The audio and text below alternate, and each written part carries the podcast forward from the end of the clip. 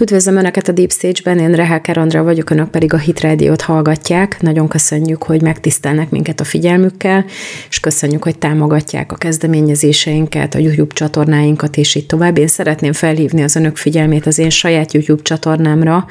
Az én videóim már nem elérhetők a Hit Radio-n, ezért, hogyha szeretnének több ilyen tartalmat hallani, mint ez a műsor, akkor keressenek meg, a YouTube-on Deep Stage néven szereplünk még mindig, és iratkozzanak fel a csatornára, minden támogatásért nagyon hálásak vagyunk. A mai műsorban is három témával jövök. Az első témám az azzal kapcsolatos, hogy hogyan árulja el az Egyesült Államok a partnereit és a saját polgárait, ugye azzal az apropón, hogy nem szállít cseppfolyós gázt a németeknek, ugye az export engedélyezést felfüggesztették az amerikaiak, és hát erről beszélek, hogy ennek milyen kihatásai vannak. A második témám az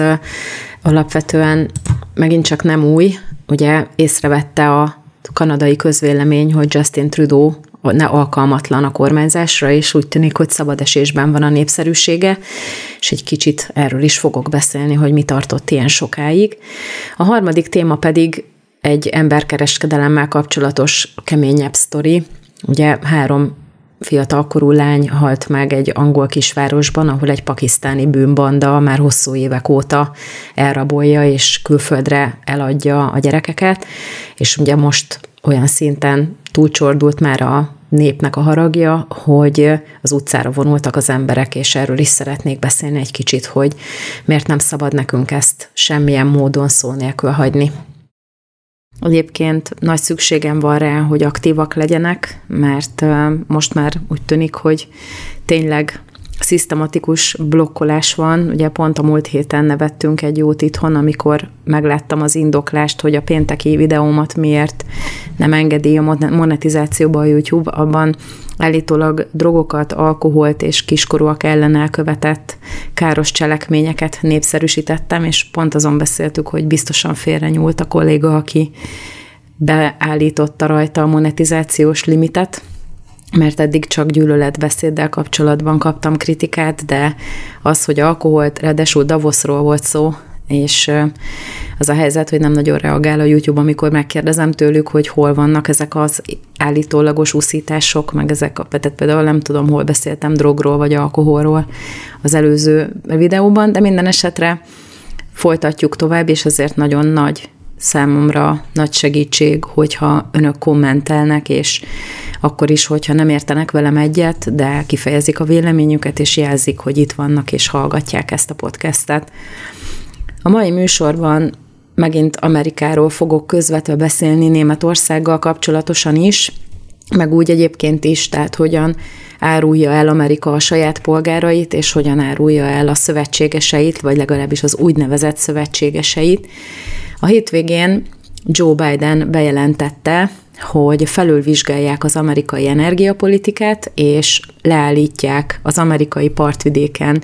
a folyékony gáz szállítmányozó létesítményeket, tehát a tárolókat is, és azokat a terminálokat, amelyekből mondjuk hajókat lehet betölteni, mert meg kell vizsgálniuk, hogy milyen hatással van ez az amerikai környezetre, például, ugye, milyen hatással van az amerikai elekt- e, energiabiztonságra, és az energia árakra vajon milyen hatással lesz, hogyha ők azt a folyékony gázt, amit egyébként Európába akartak exportálni, azt így egyébként ide e- Európába exportálják. A Die Weltben olvastam a hírt egyébként, mert a németek, hála Istennek ugye, százszázalékosan az amerikaiakra támaszkodnak a folyékony gázbeszerzéssel, ugyan az energiaügyi minisztérium az már sietett megnyugtatni az ipari résztvevőket, hogy lényegében a folyékony gáz a német felhasználásnak mindössze a 7, azaz 7-es százalékát teszi ki. Ettől függetlenül ennek a 7 százaléknak a 83 százalékát kapják Amerikából. Nem sikerült ugye a szaudiaktól vagy Norvégiából begyűjteni vagy lekötni folyékony gázt, és a maradékot, ugye mivel saját magukra kiróttak mindenféle korlátozást, ezért nem Oroszországtól szerzik be normális áron, vagy egy teljesen jó megállapodáson belül, hanem Hollandiából, Belgiumból főleg, és hát valószínű, hogy ez ilyen újra csomagolt kicsit, tehát ami a déli irányból érkezik, tehát a török irányból, azt csomagolják újra, tehát hogy lényegében ez sem holland gáz, hanem orosz nagy valószínűséggel. De mindegy is, tehát a legnagyobb felhasználója, vagy a legnagyobb vásárlója Hollandiának és Belgiumnak ugye Németország. A másik oldalon meg ott van egy környezetvédő mániákus, ugye Robert Habeck, az is egyébként szerintem egy hatalmas kudarc, hogy a németek ilyen embereket ültetnek a vezetőségbe, mert ez egy idealista, tehát eleve irodalmár, magyarul nem szakember, és a másik oldalon meg van egy elképzelése róla, hogy szerinte a környezetvédelmet az hogyan kellene felfogni, ugye azt is látjuk, hogy zöld párti politikus, és hát nem kifejezetten szakemberként, hanem inkább idealistaként közelíti meg ezeket a kérdéseket. És ugye Robert Habeck mindent megtett azért, hogy az amerikaiak elkötelezzék magukat és szállítsák is a folyékony gázt. Ugye nagy kampány ment a német médiában is, meg ugye a németek felé, hogy a folyékony gázzal teljesen úgy át fogunk állni, mint hogyha az orosz gáz jönne, semmit nem fogunk észrevenni, van rendes erőforrás. Na most ehhez képest már a legelején beborult az egész piac, ugye az egekbe szöktek az energiaárak, ami ugye mindenre kihatással van, tehát nincsen olyan iparág, amely nem használ semmiféle ilyen jellegű erőforrást, akár úgy, hogy a gáz segítségével erőművekben áramot fejlesztenek, és ezt az áramot használják, vagy pedig a gázt magát. Tehát az ipar az nagyon is megsínlette ezt az egész dolgot, és ugye látjuk, erről is beszélek folyamatosan, hogy a nagy gyártók, azok igyekeztek a gyártásnak azt a részét, ami ugye óriási energia felhasználással jár, kiszervezni külföldi leányvállalatokba, tehát például ugye mindig a Rheinmetállal jövök, mert ugye az a legnagyobb fegyvergyártó konglomerátum Németországban, és hát még Magyarországra is telepítettek üzemet, meg hát látjuk, hogy Csehországban egyre több ilyen kihelyezett üzem van, próbálkoznak Kínával is nagyon sokan, vagy Indiával, bár ott azért az infrastruktúra még nem teszi lehetővé, hogy kényelmesen lehessen gyártani. Ugye Amerikában már nem annyira visznek gyártási kapacitást, mert ugye veszélyes, tehát Trump óta látjuk, hogy egyetlen egy védővámmal az amerikaiak el tudnak lehetetleníteni egész iparágakat, és hát látjuk azt is, hogy ebben egyáltalán nem akadályozza meg őket semmilyen morál. Tehát az, hogy Joe Biden ezt most bejelentette, miután a németek lóhalálában elkezdtek ilyen tartály létesítményeket, tároló kapacitást létrehozni az ország északi részében, arra, hogy majd jön a folyékony gáz, és akkor kiváltja majd a földgázt, amit egyébként vezetékeken keresztül kapnak. Ezt ugye teljes messzélességgel képviselte a német kormány, és benne a zöld párti pár százalékos kispártot képviselő, de igen-igen fontos pozícióba bekerült emberek. És hát Robert Habeckről rengeteget beszéltem itt már a német polgárokat sújtó rendelkezéseivel, amelyek mindenféle hát a környezetvédelmi okkal születtek, de alapvetően nem javítanak a helyzeten, tehát ugyanúgy kelleni fog hozzá az áram, ugyanúgy működni kell az erőműveknek, és ugye mivel az atomerőműveket is szépen lassan egyisével lekapcsolgatták, ezért ugye a helyzet az inkább a környezet szennyezés irányába mozdult el, mint a környezetvédelem irányába. Tehát az, hogy a atomerőművek helyett a lignitbányákat kell újra igénybe venni, hogy legyen áram, az szerintem nem a környezetvédelemnek a nagy vívmánya, hanem az ostobaságnak a diadala, tehát egyszerűen a gyakorlati tudásnak, meg a praktikus gondolkodásnak a hiányát mutatja teljes egészében, és ezért veszélyes az elvi politizálás. És ugye nagyon is nem elvi politizálást hajt végre az Egyesült Államok. Ugye mindig beszélünk róla, hogy az Európai Unió az olyan szinte már az amerikaiaknak, mintha a gyarmata lenne, mert ugye mindenki úgy táncol, ahogy ők fütyülnek. És alapvetően ez most teljesen beigazolódott. Ugye mindent elkövettek a németek, hogy megmutassák az amerikaiaknak, hogy milyen tök jó mint a diákok vagyunk, ti folyékonygázt akartok, mi folyékonygázt fogunk venni tőletek, ugye nem tudunk hirtelen egy csővezetéket létrehozni az Egyesült Államok partvidéke és Németország, vagy mondjuk Írország és, és mondjuk Nagy-Britannia között, tehát az nem öt perc, egy ilyen tengermélyi szállító csővezetéket létrehozni ekkora távolságból. Magyarul akkor csináljuk azt, hogy lehűtjük a gázt, és akkor ugye jelentősen összesűrűsödik, tehát a térfogata az sokkal kisebb lesz, és akkor úgymond nagyobb mennyiséget lehet ilyen tartályhajókon átszállítani, és akkor küldjetek ide nekünk gázt, mi meg megvesszük tőletek, teljesen rendben lesz minden, az oroszok meg csinálnak, amit akarnak, és hát most ugye, miután ez így szépen kialakult, és Habek megpróbált mindent, hogy biztosítsa, hogy jöjjön is a gáz, Biden megvonja a vállát, és azt mondja, hogy mm, nem, Inkább megnézzük, hogy számunkra milyen hatással van ez, és hogyha nekünk kell ez a folyékony gáz, akkor nem fogunk exportálni. Nyilván már jóvá hagytunk különböző szállítási mennyiségeket, amit már jóvá hagytunk, azt ki fogjuk engedni, de most egy pár hónapra felfüggesztjük az engedélyezési eljárást. Szóval azért ez a pár hónap az elég komoly kiesést tud jelenteni az iparban, hogyha nem születik megállapodás, és nem sikerül valahonnan pótolni a nem érkező gázt. Tehát ez az egész egy ilyen óriási arcvesztés ezeknek a Amerika mellett teljes melszélességgel lobbizó német politikusoknak, mert ugye hiába mondják az AFD-re, erről is beszéltem a múlt héten, szélsőséges, de hát ők megmondták ezt, hogy ez lesz a vége, hogyha túlságosan kiszolgáltatják magukat valakinek, akkor az aztán utána olyan helyzetbe kerül, hogy úgy ugrálnak később, ahogy ez a rabszolgatartó úgymond fütyül. És hát Amerikában úgy tűnik, hogy a mostani vezetés az nem, hogy az egyéb szövetségeseivel nem bánik kesztyűskézzel, de hát a saját polgáraival sem. Ugye láttuk a legelején, amikor Biden hatalomra került, hogy mindent vissza akart csinálni, amit a Trump valamit is létrehozott, és ugye működött a déli határon az a határfal, amit Trumpék elkezdtek építeni. És nagy segítség volt például a texasi fegyveres erők számára. Ugye minden államban van nemzeti gárda,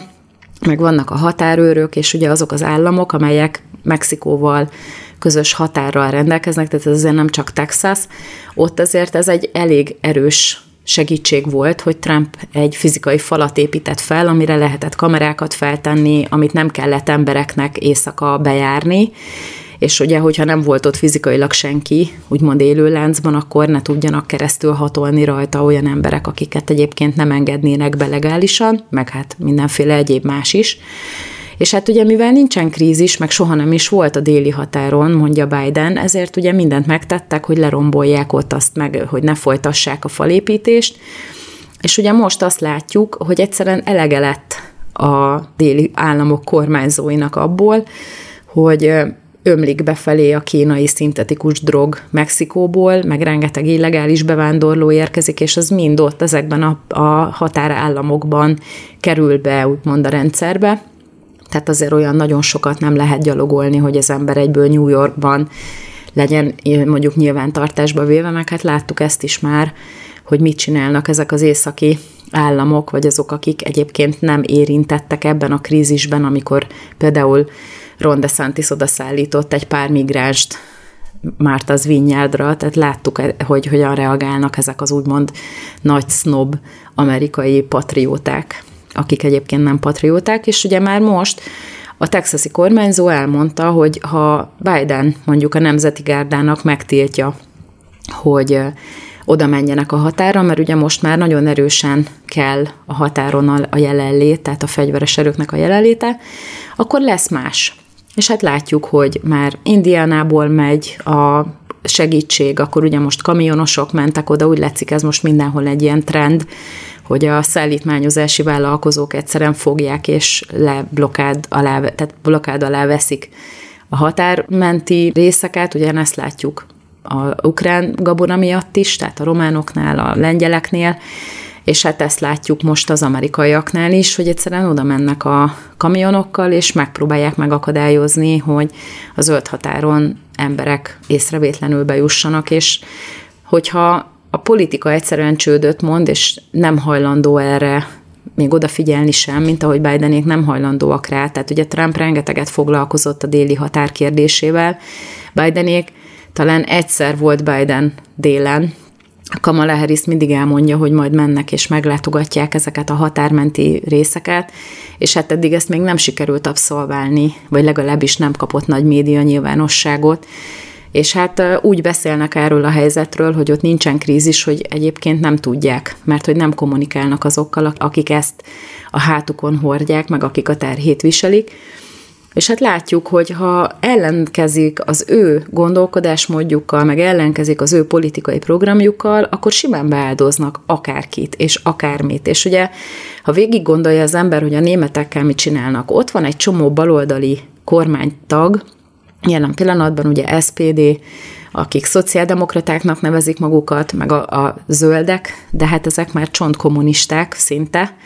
meg ott van az FDP, akik ugye gazdaságilag talán liberálisnak mondják magukat, vagy nem liberálisnak, hanem konzervatívnak mondjuk így, mert ugye a kapitalizmus felé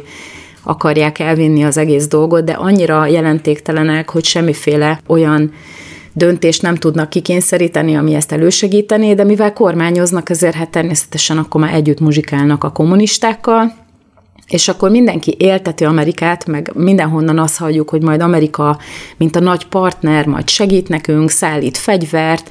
ugye a nato belül majd odaáll mögénk, és akkor megtámogat minket, meg küldi a pénzt, meg jön a, a, az üzlet, és így tovább, és hát ennek a vége az az, hogy teljesen kiszolgáltatták magukat. És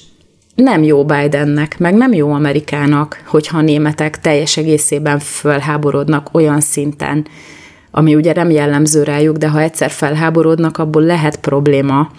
Tehát azt kéne, hogy támogatni kéne ezeket az embereket, akik az amerikai agendát képviselik Németországban, és ezeknek is simán alávágnak. Tehát egyszerűen ez az elvtelenségnek, meg az önérdeknek a magas iskolája, és teljesen mindegy a számukra morális szempontból, hogy hol, milyen pusztítást hajtanak végre, ha megvan a hatalmuk rá, akkor egyszerűen megteszik azok, azt, amit ők gondolnak, hogy ők meg akarnak tenni, anélkül, hogy végig gondolnák, hogy mi lenne a, a számukra is talán jó döntés. Tehát az, ha most ez, az, ez a Scholz kormány, ez megbukik,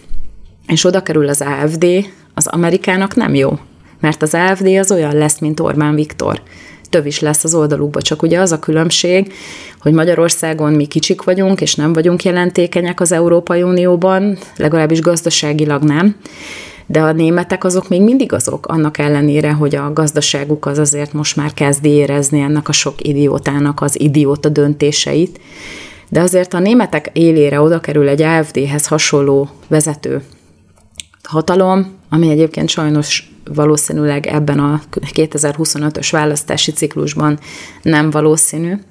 ha csak nem mennek 40-50 százalék fölé. Ugye a 30% az kevés az üdvösséghez, így ez csak elmélet,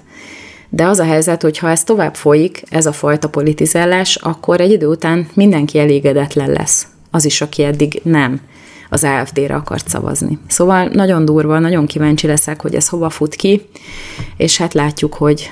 nem szeretem mondani, hogy én megmondtam, de hát mi megmondtuk. Ugye olvasgatjuk az újságokat, folyamatosan figyeljük, hogy hát ha van valami érdekes, és volt egy teljesen abszurd cím a Divetben, mégpedig az, hogy Kanada tönkrement, Trudeau népszerűsége szabadesésben. És ugye ilyen kicsit szarkasztikusan megjegyeztem, hogy hosszú reakcióidő után a kanadaiak rájöttek, hogy Trudeau teljesen alkalmatlan. Ugye nyolc éve vezeti Kanadát lényegében, és hát arról is beszéltem itt már rengeteget, hogy Kanada az a liberális diktatúrának a prototípusa, tehát ott aztán teljesen megvalósult mindaz, amit a progresszívek Amerikában, meg a kommunisták itt Európában próbáltak meg, vagy próbálnak megvalósítani. És hát látjuk, hogy nem vezetett töretlen sikerre, és nem is sikerült az életszínvonalat sem magasabbra emelni.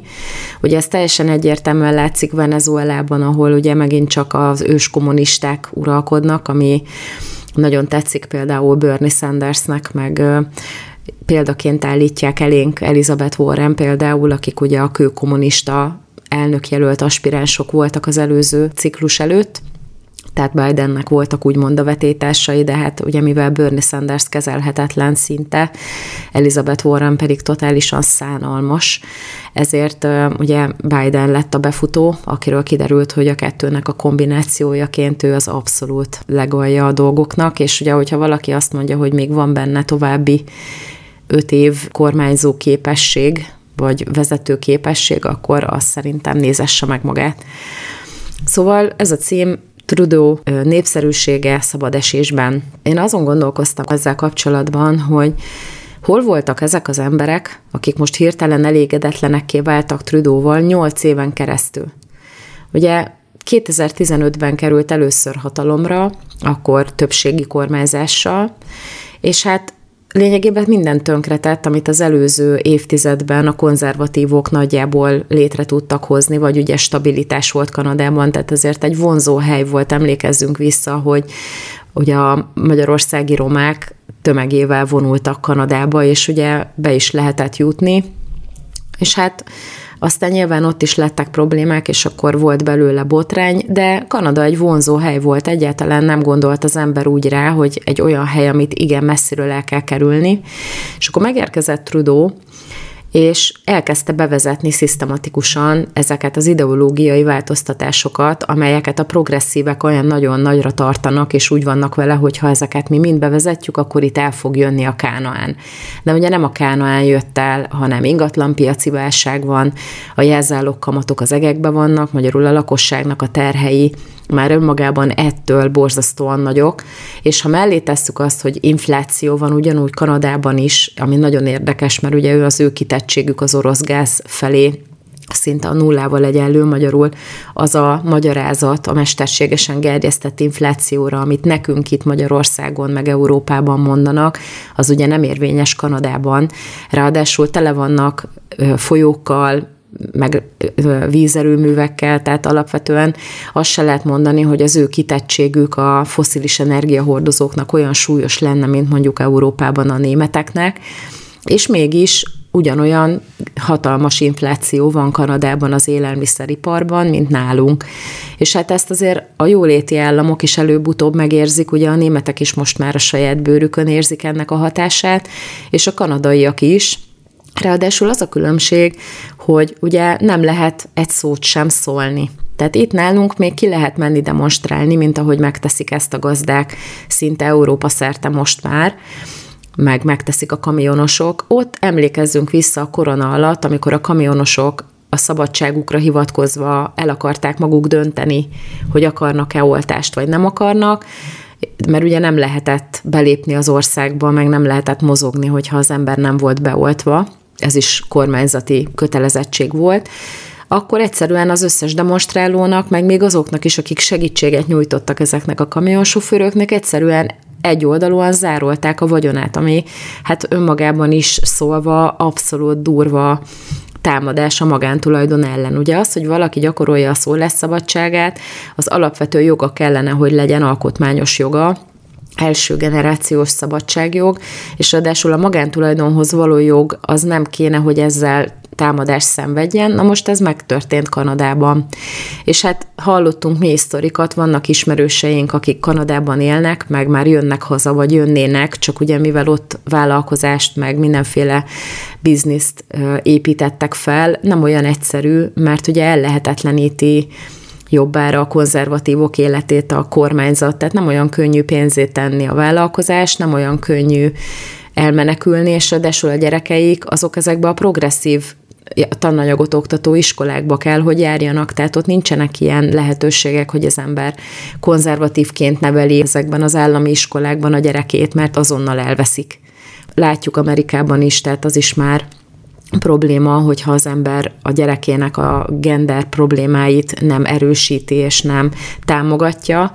Ugye most már vannak olyan államok, például Kaliforniában problémát okoz, hogyha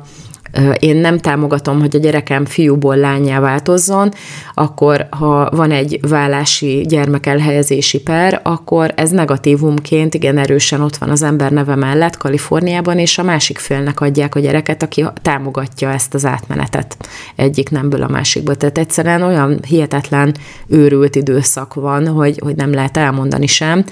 Na most Kanadában nem is, nem is lehet beszélni arról, hogy ez probléma, vagy hogy mondjuk a homoszexualitásból meg lehet gyógyulni, ki lehet jönni, mert erre van példa, tehát vannak olyan ex-homoszexuálisok, akik komolyan lobbiznak azért, hogy hallhassák, hallathassák a hangukat,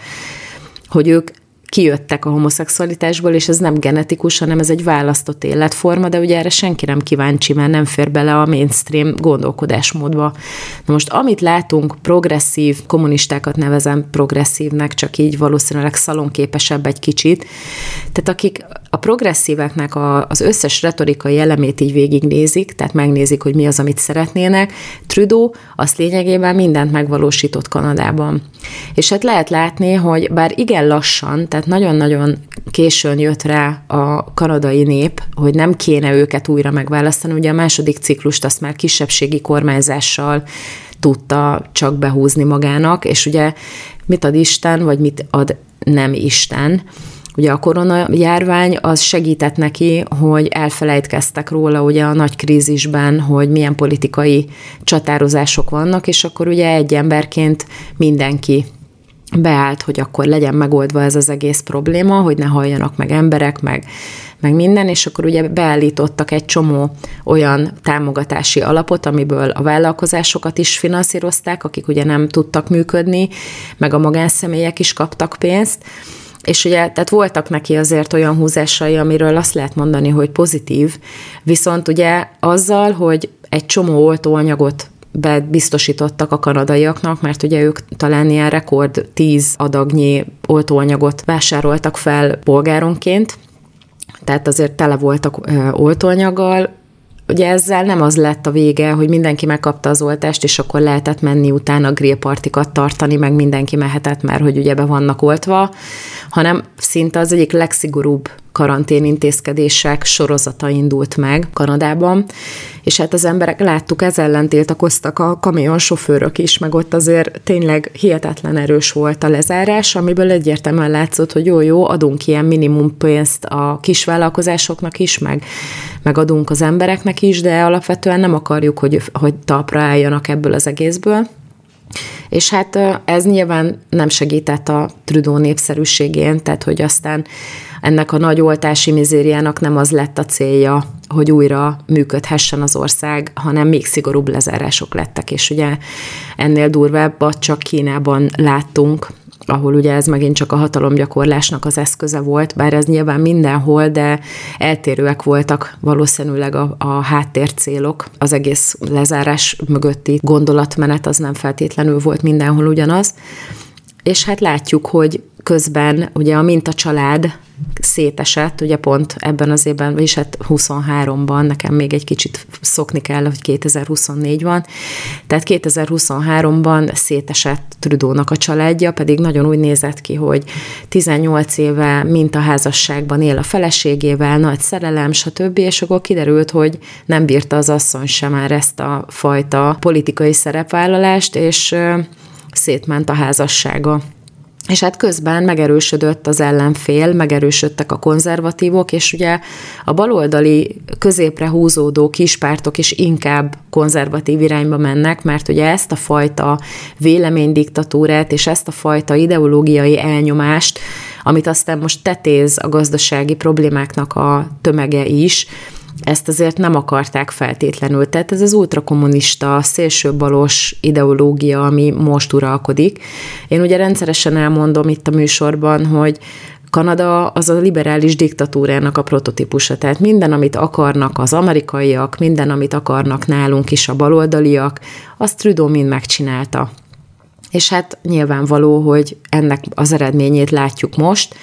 és hát ez egy vicc, hogy nyolc év után szabad esésben a népszerűsége. Tehát az a kérdés továbbra is, hogy eddig hol volt? Eddig miért volt népszerű az az ember, aki az embereknek a szabadságjogait két lábbal tiporta, ráadásul nem is lehet azt mondani, hogy egy ilyen intellektuál, tehát egy ilyen kis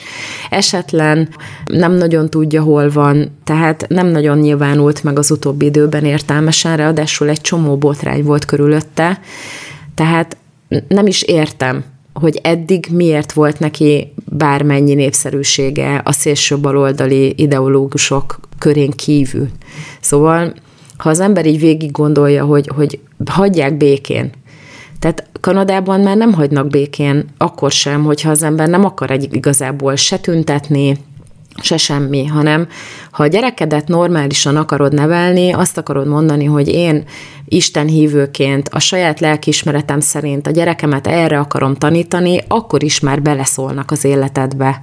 Tehát ez a probléma, hogy olyan szinten elterjedt az ideológia, hogy, hogy nem is értem. Tehát egy normális család az, az alapvetően nem tesz ilyen gesztusokat a gyereknek, hogy végül is roncsd el az életedet örökre, teljesen abszolút rombold le a lehetőségeidet, és akkor én támogatlak csak azért, hogy a kormány békén hagyjon. Tehát ez abszurd, ez a szülői felelősségnek is a teljes eltiprása, és hát ez a húzás a magántulajdon ellen, mert ugye eddig csak az oroszokkal szemben merték ezt megcsinálni, mert az oroszok ugye genetikailag mindegyik gonosz, legalábbis ezt akarják velünk elhitetni, de az, hogy minden polgár, az is, aki egyébként együttműködő, csak szeretné kifejezni az ellenérzését egy olyan dologgal kapcsolatban, amiről nincsen információ, és mégis kényszerítik, az viszont nem ok arra, hogy elvegyék a, a számlájáról a pénzt, meg lezárolják a bankkártyáját, és ha mondjuk segíteni akar valakinek, akivel ez megtörténik, akkor az ő pénzét is elveszik. Tehát ez egy, ez egy abszurd, hihetetlenül abszurd dolog, és ennek ellenére tovább tudott kormányozni.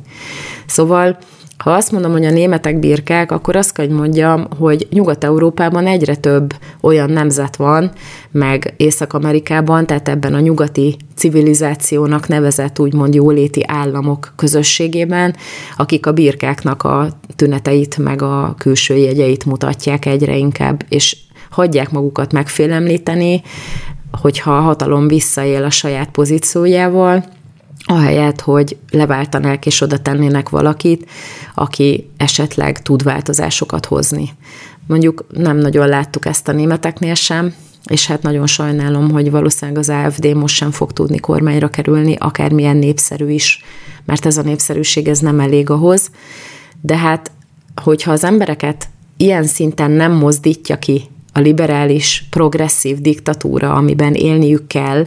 akkor ne reménykedjünk, hogy itt majd forradalom lesz, akárha csak a választáson. Tehát az emberek a komfortot, a kényelmet, azt nem akarják feladni csak azért, hogy normálisan idézőjelbe tudják nevelni a gyerekeiket. Ráadásul a következő generációnak már nem az a normális, mint nekünk.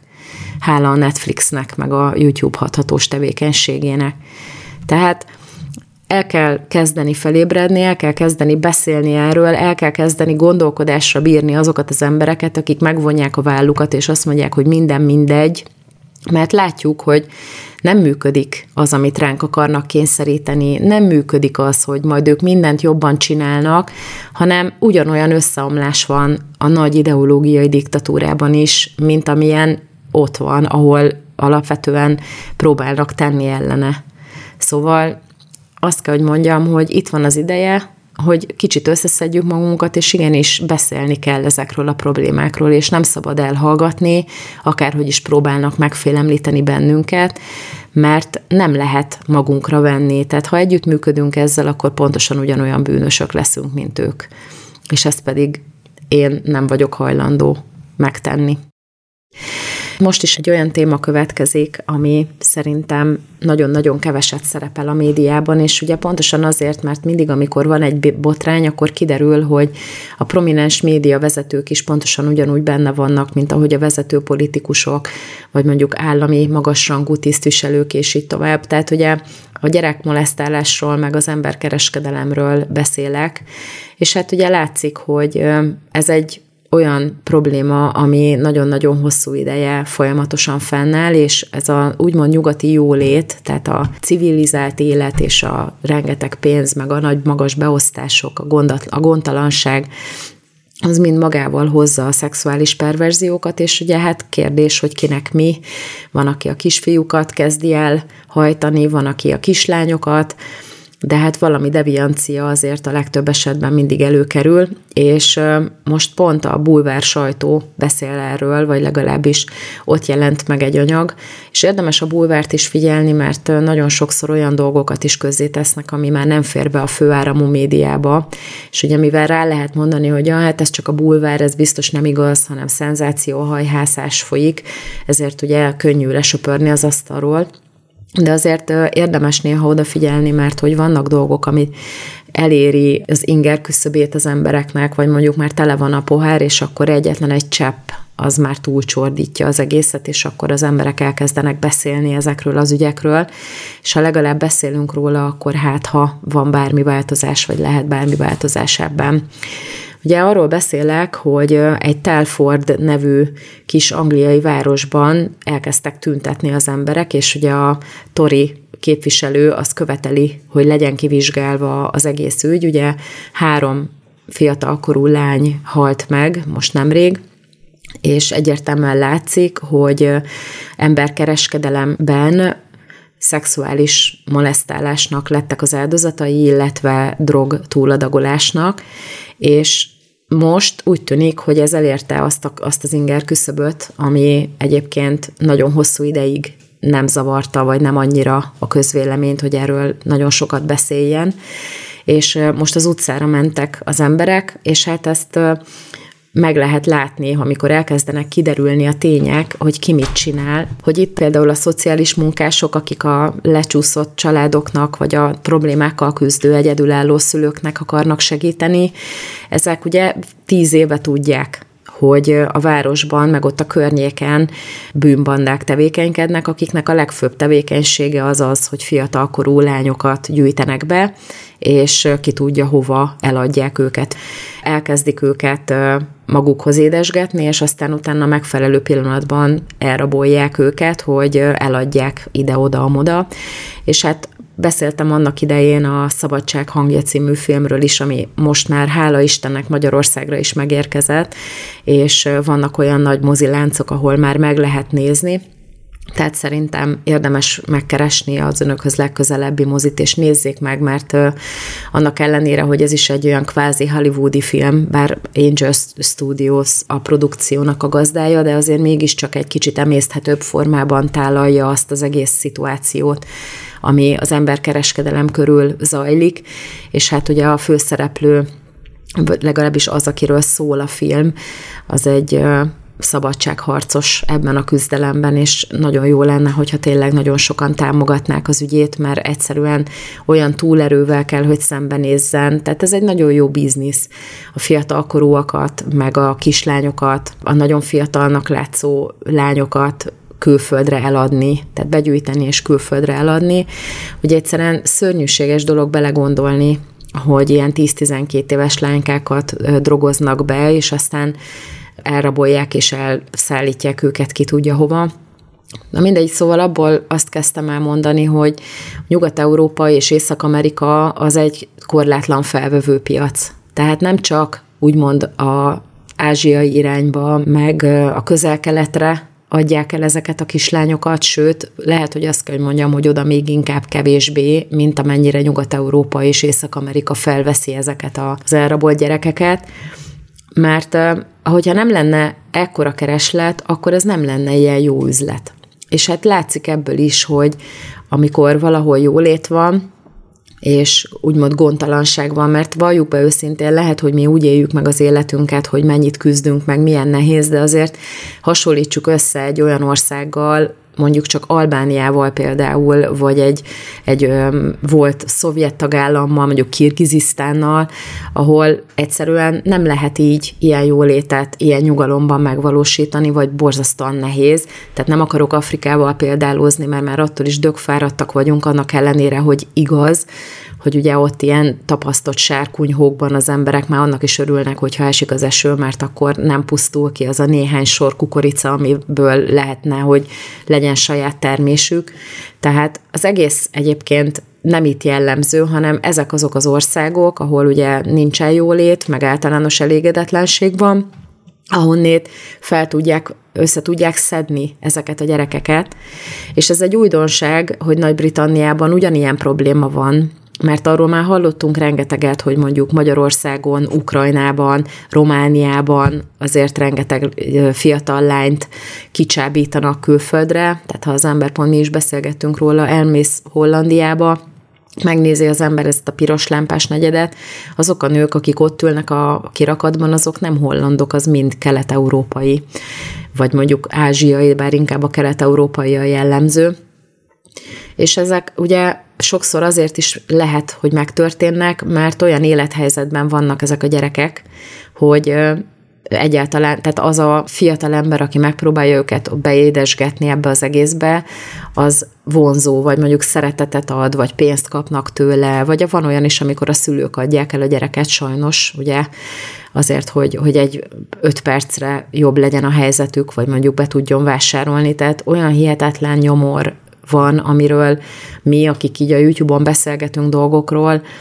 fogalmunk nincsen. Tehát nagyon sokan olyan mély, mély szegénységben élnek, ahonnét lehet, hogy még ez is egy kiútnak tud látszani, de ugye, hogyha visszatérünk Nagy-Britanniához, akkor egyáltalán nem ez a jellemző, vagy legalábbis nem ez az, ami így megjelenik a szemünk előtt. Anglia ugyanúgy, hát tőlünk is nagyon sok mindenki akar Angliában dolgozni, mert hogy ott van a Kánaán, és hogy mennyi pénzt lehet keresni. És hát az a kis álmos angliai kisvárosokban meg úgy tűnik, hogy ezrével tűnnek el a kislányok. Tehát erről a Telfordi ügyről, ami most egyre inkább dagad, az derült ki, hogy 1980 óta legalább ezer olyan esetről tudtak a szociális munkások, akiket elvittek ezek ilyen pakisztáni bevándorlók alapvetően, ezek a bűnbandák ugye nagy-Britanniában nem azok a népcsoportok jellemzőek, mint itt, tehát nem a, az úgynevezett szíriai, akik egyébként bárki, aki el tudta dobni az igazolványait, tehát úgymond nem a közel-keletiek, a jellemzőek, hanem inkább indiai, meg pakisztáni nagyobb létszám van, mondjuk ott is van már nagyon sok marokkói bevándorló, de ezek a bűnbandák, akik ugye régóta ott vannak, ezek pakisztániak, és tehát hogyha ezt megnézzük, hogy, hogy tudtak róla a szociális munkások, tudott róla a város, csak ugye nem történt semmi, mert hogy talán nem ért el az inger küszöböt, vagy ki tudja miért, és ugye ezekről ilyen aktáik voltak, de nagyon úgy tűnik, hogy nem történt történt semmi változás. Ugye Telford az nem egy nagyváros, körülbelül 170 ezer lakosa van, és körülötte levő többi kisvárosból is eltűntek lányok. Szóval, hogyha így nézzük összehasonlítás szinten, azért borzasztóan sok az az ezer, meg, meg hát egy is borzasztóan sok lenne.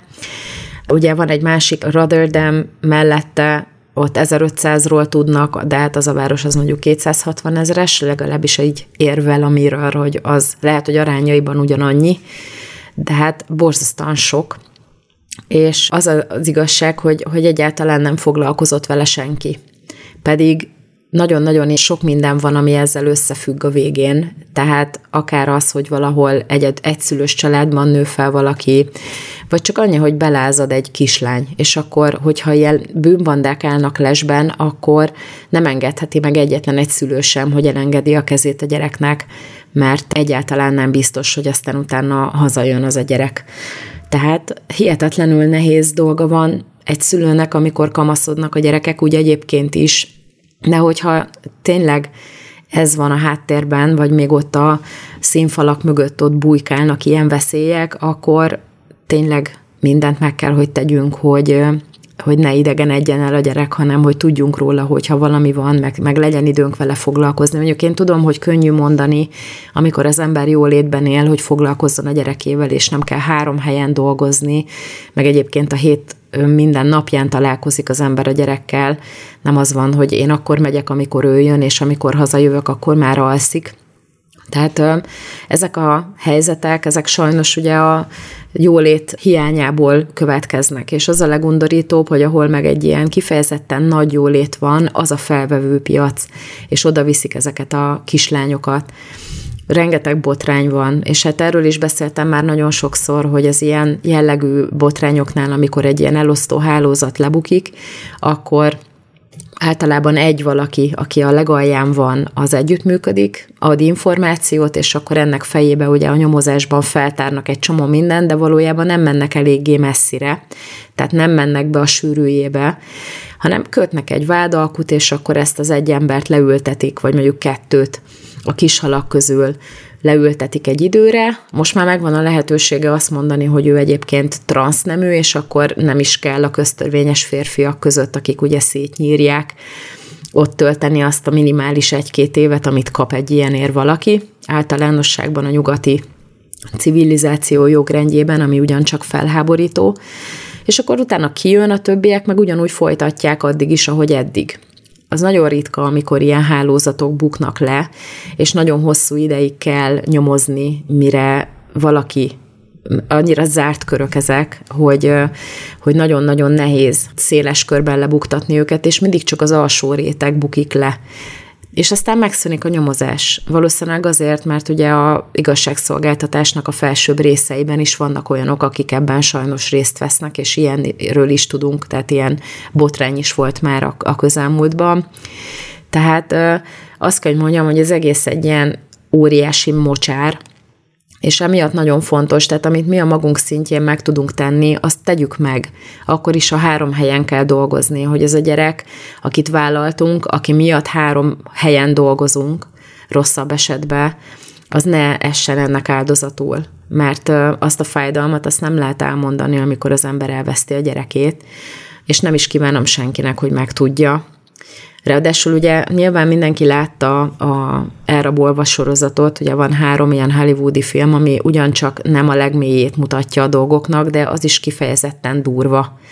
Ott nem pakisztáni a bűnszervezet, hanem albán, de ettől függetlenül szinte teljesen mindegy. Bedrogozzák őket, prostituáltak lesznek, aztán eladják, hogyha például szűzlány, akkor a legnagyobb összeget ígérő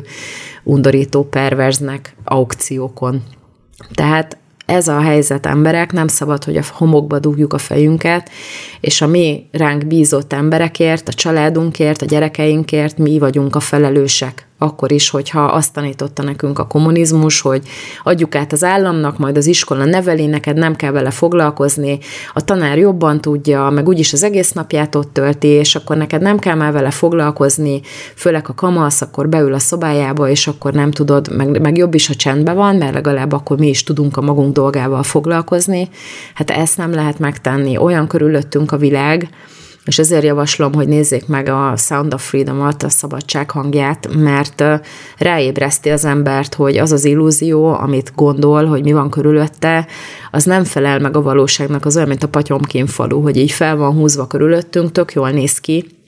de igazából egyáltalán nem az a valóság. És én pontosan ezért szeretek Magyarországon élni, pontosan ezért jó ez az ország, mert elengedhetem a gyerekemet egyedül edzésre, elengedhetem az iskolába, mert biztonságban van, tudom nagyon jól, hogy nyilván itt is megvannak a helyek, ahol már ezt nem lehet megtenni, meg bölcsebb, hogyha az ember elkíséri, meg minden, de nem kell egy állandó félelemben élni az embernek, hogy, hogy valami fog vele történni, hanem még lehet normálisan élni, és lehet látni. Jönnek ide a németek, ugye, aki nézi a bajársót, előfordulnak azért ilyenek ezen a csatornán is, akik hallgatnak engem, ott rendszeresen beszélnek erről, hogy a németek, például volt a múltkor az a Bakondi interjú a Diveltben, és akkor alá kommentelik a németek, hogy olyan jó lenne magyarul tudni, mert akkor élhetnénk Magyarországon. Tehát ez egy jó hely. Akárhogy is mi úgy érezzük a magunk életéről, hogy nem az a Kánaán, de ettől függetlenül összehasonlítva úgy tűnik Angliával is, ez még mindig az egyik legjobb hely, ahol lehetünk. Én nagyon köszönöm, hogy meghallgattak, legyen nagyon-nagyon szép napjuk, vigyázzanak magukra.